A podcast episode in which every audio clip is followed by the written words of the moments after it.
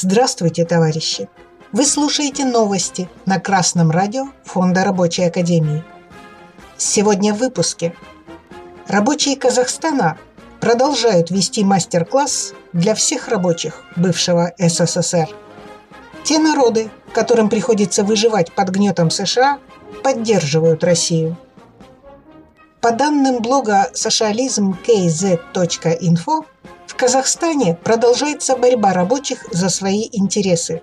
В начале апреля в Жанаазене протестовали коммунальные работники из компании ТОО «Тазалык» по очистке города.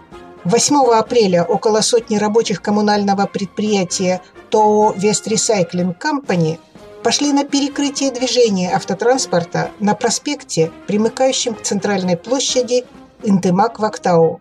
Неделю назад забастовали рабочие компании Caspian Drilling, а затем часть активистов была уволена за участие в забастовке. При этом вахтовики компании отказались уезжать на автобусах и остались на предприятии на месторождении Каратурун, а в последующем работодатель отказался кормить бастующих в общей столовой. В свою очередь уволенные активисты пришли к Акимату области в Актау и потребовали от чиновников их немедленного восстановления на работе. В противном случае они обещали организовать массовую голодовку у областного акимата.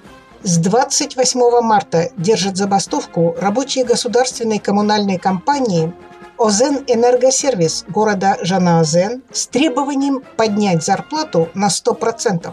Но работодатель подал в суд на 67 активистов с требованием признать их виновными в организации незаконной забастовки.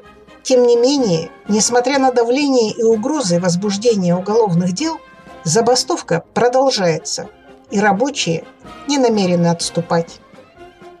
Вот это рабочие не дают продохнуть буржуям и, несомненно, добиваются уже и будут добиваться дальше уступок от буржуев. И это единственно верная дорога.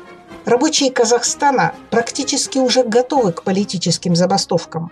А политическая забастовка – это забастовка не за интересы рабочих одного предприятия, а за интересы всех бастующих.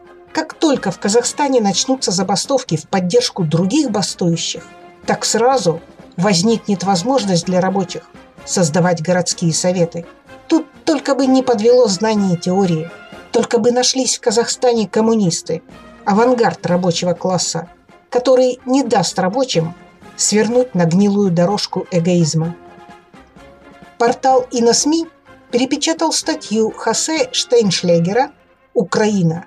Ни слова больше», которая была опубликована в Мексике в газете «Ля Хорнада». Автор рассуждает об уникальности происходящего на Украине конфликта – и отношение к нему в мире. Автор видит нынешнюю ситуацию как переломную, как момент выбора, по крайней мере, для стран Латинской Америки. Оставаться ли им вассалами США или встать вместе с Россией и Азией, которые могут сейчас пойти по своему пути, отличному от пути Запада.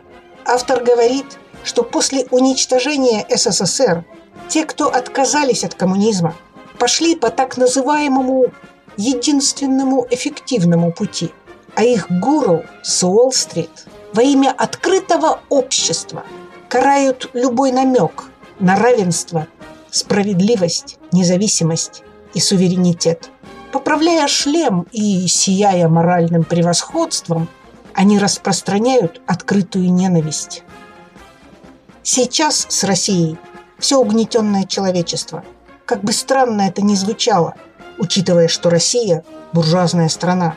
Но дело в том, что опыт СССР не забыт, и угнетенный мир все еще воспринимает Россию как преемника СССР, следовательно, как страну, временно потерявшую социализм, как страну, оккупированную буржуями.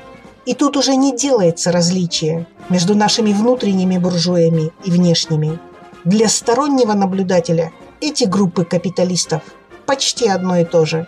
И победа американской буржуазии означает смерть России и значительно ослабит антиамериканскую борьбу в мире. С вами была Светлана Чурякова с коммунистическим приветом из Печоры.